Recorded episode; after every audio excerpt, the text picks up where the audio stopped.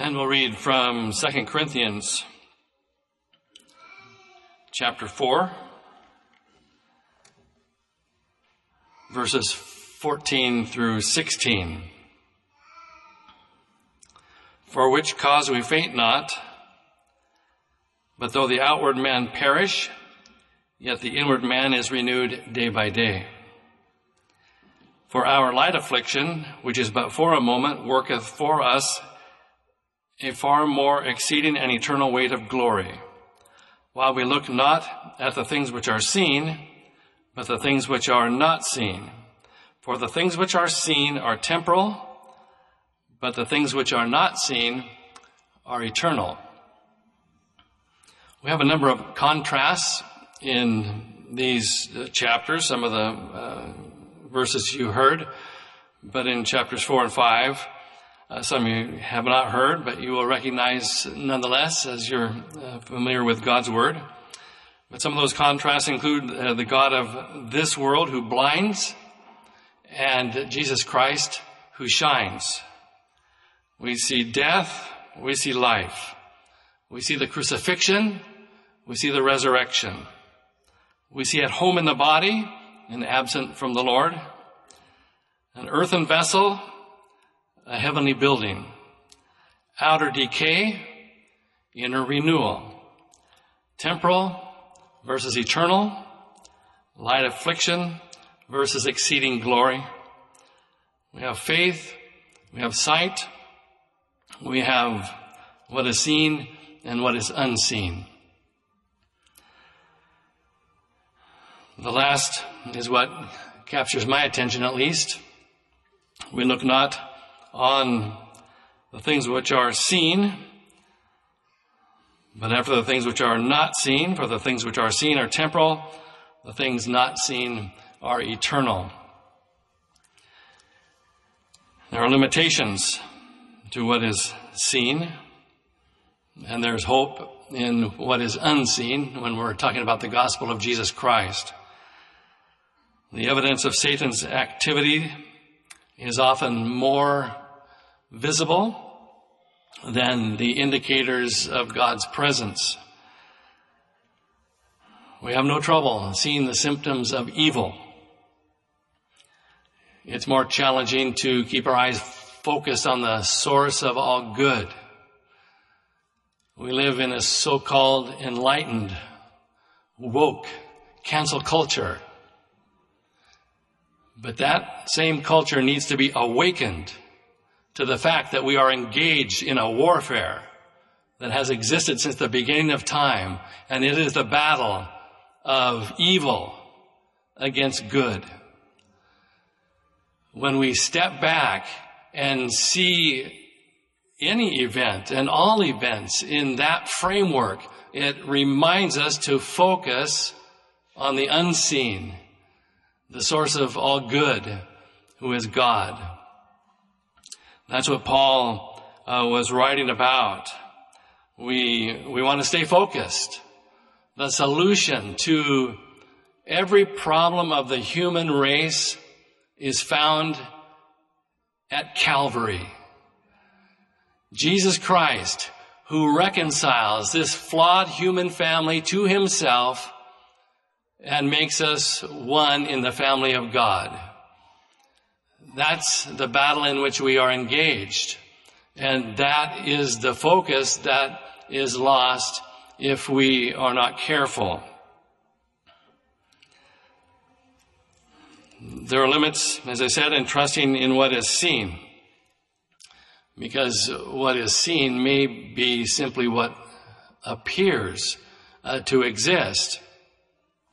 The captain of the Titanic learned that lesson when what was seen was the tip of an iceberg.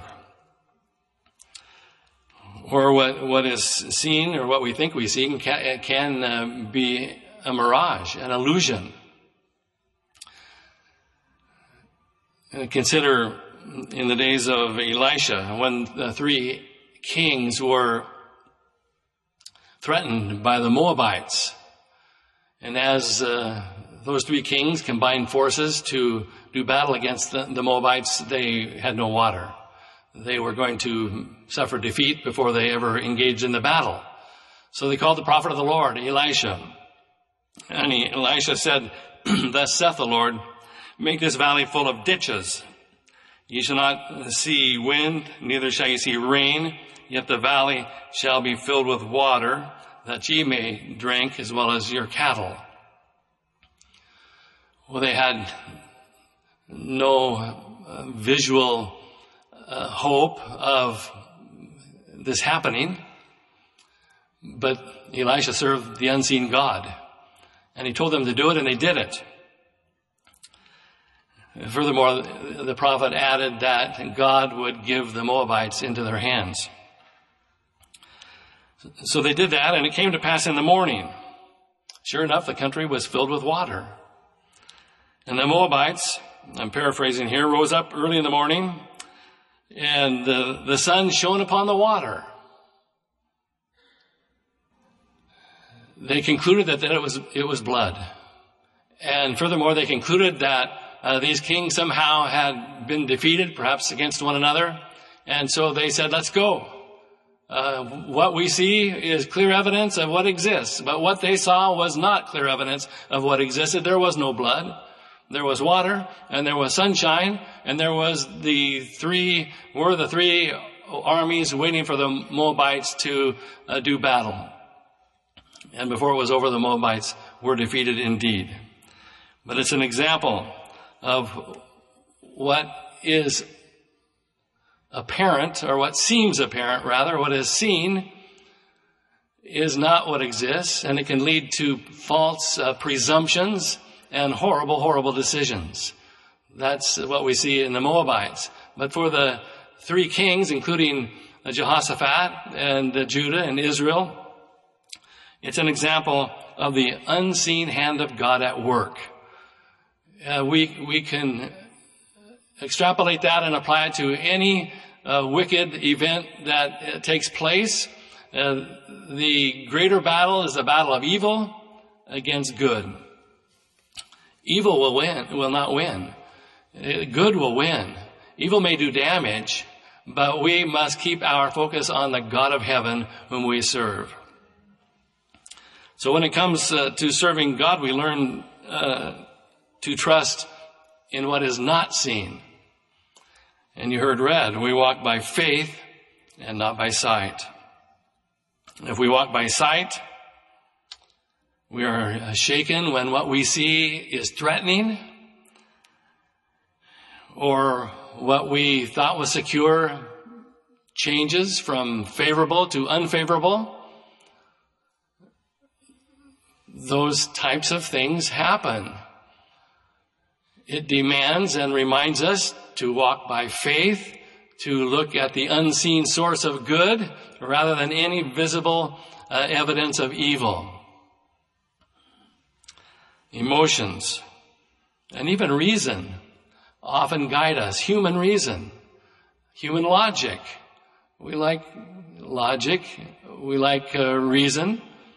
We have emotions, and uh, that's what makes us human. We like some emotions better than others. We like to be happy rather than sad. But we must uh, remember that those things are uh, uh, are uh, influenced or exist as a result of what we see or what we think we see. They're not always dependable. We must look higher all the time. We must look to the unseen God and depend upon His hand uh, to guide us and uh, take us through whatever events or circumstances we find ourselves in. Remember, what Jesus said to Thomas, Thomas, because thou hast seen me, thou hast believed. Blessed are they which have not seen and yet have believed. When there's no evidence uh, of the hand of God in a situation, we still believe. We still believe that somehow, some way, God is over all and the outcome will be according to his holy will. That is satisfying. That gives us confidence. That uh, gives us hope. And that is what existed in the heart of, of Paul. It gives us confidence in the origin of life, creation. We hear a lot about uh, science and data and have learned to be skeptical at times. We're thankful for mathematics and physics and the laws that God has put in place that man has come to understand to a degree.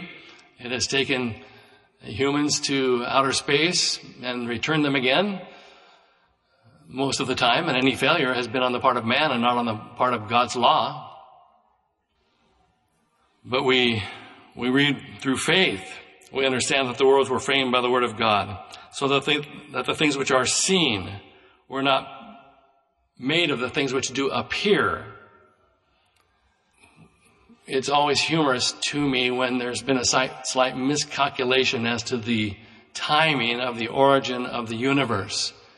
Usually when that slight miscalculation is printed in science uh, magazines and so on and then reported upon, it amounts to a, a billions of years worth of error. What? Huh? That, that's a slight miscalculation? You know, it takes a lot of imagination to believe what human beings in general have come up to uh, or have concluded as to the origins of life. It takes no imagination whatsoever, only faith to believe that in the beginning God created the heaven and the earth.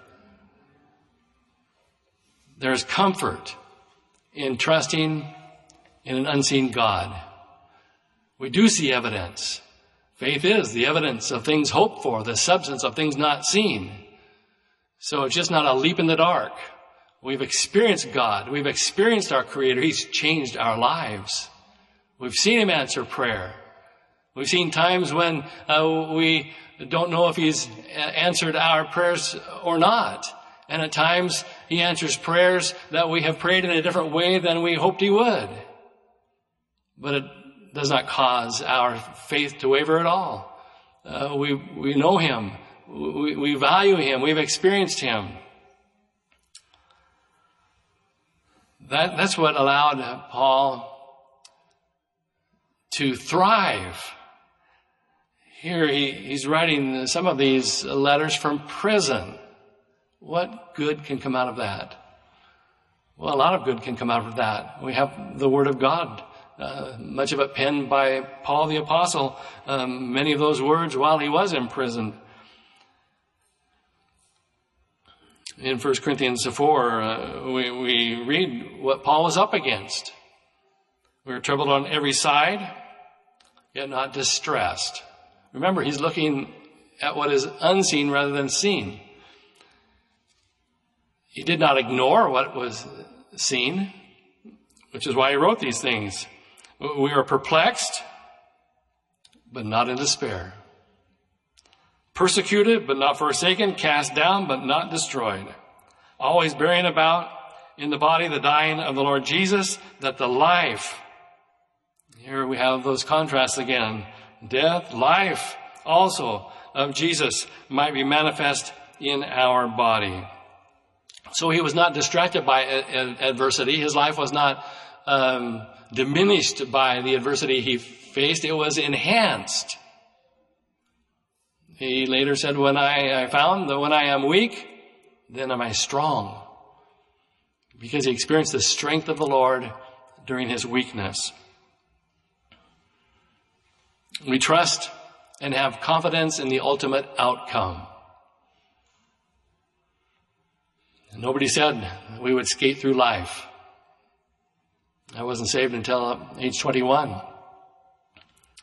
But our children grew up knowing and did get saved young, but understanding that it, was not going to be a life of ease. Nobody promised that. It wasn't that way for Jesus. If we want the crown of glory, we must carry the cross.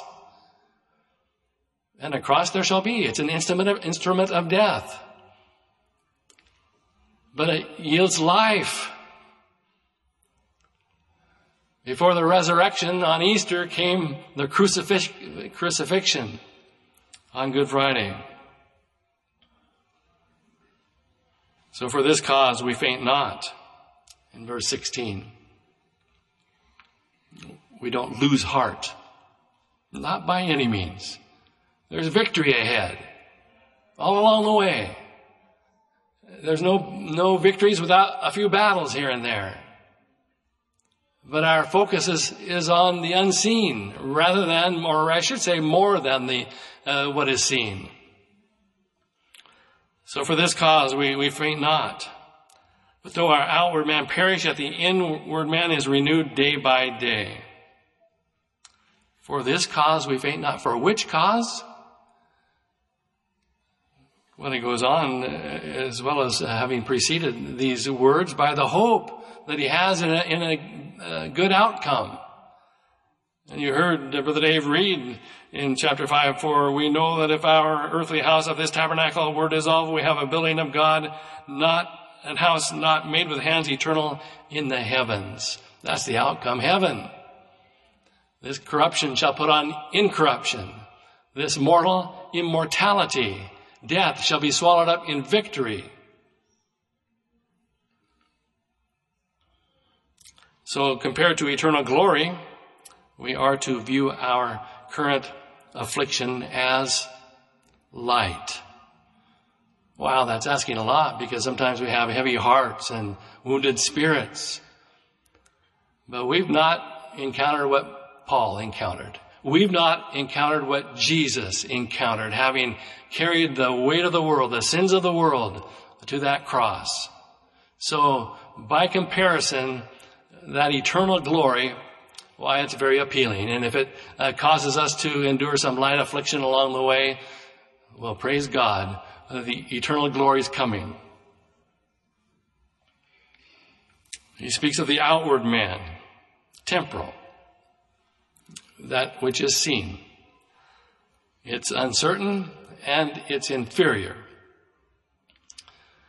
We try to patch it up maybe replace a knee or a hip along the way, but it's the same old you. And it's designed to deteriorate. But on the, in contrast to that, we have, we have the inner man. He's eternal. And though unseen, he is superior and certain. But he needs renewed. We see these, uh, and perhaps some have these electric cars, and we see these chargers in different parking lots here and there. Usually there's a line of, of charging stations. And once in a while you even see a vehicle in one of them being charged. But like electric cars, our inner man needs to be recharged. Those electric cars, with some variations, uh, have some real limitations as to how far they can go on one charge. If there's a lot of driving, they certainly need to be charged uh, daily, and at, at times on a long trip, I suppose, multiple times. But when we are renewed, we need to be renewed daily. Oh, we could go a little longer perhaps, but why bother? You must be renewed uh, day by day. Jesus prayed, or taught us to pray, give us day by day our daily bread. So we, we want to be recharged, renewed within. Uh, it won't change the outward condition much. It may enhance it a bit, but it will altogether uh, recharge or renew uh, the inward. Jesus was our example of that. Where did he go when life was hectic and when things were chaotic? He retreated. He withdrew. He stepped aside and got alone with God. You know, it's all right to do that. In fact, I recommend it. We want to resort to God. We have heavenly treasure in an earthly vessel. The vessel deteriorates, the treasure endures. So we want to keep the treasure polished. He said also in the same fourth chapter, He which raised up the Lord Jesus shall raise up us also by Jesus and shall present us with you. That's our hope. That is the unseen that we're talking about. We're not going to be overwhelmed by what is seen or what is all around us, not by any means. We're focused on the outcome, and the outcome is very good. May the Lord give us that determination and help us to stick with it and keep our focus.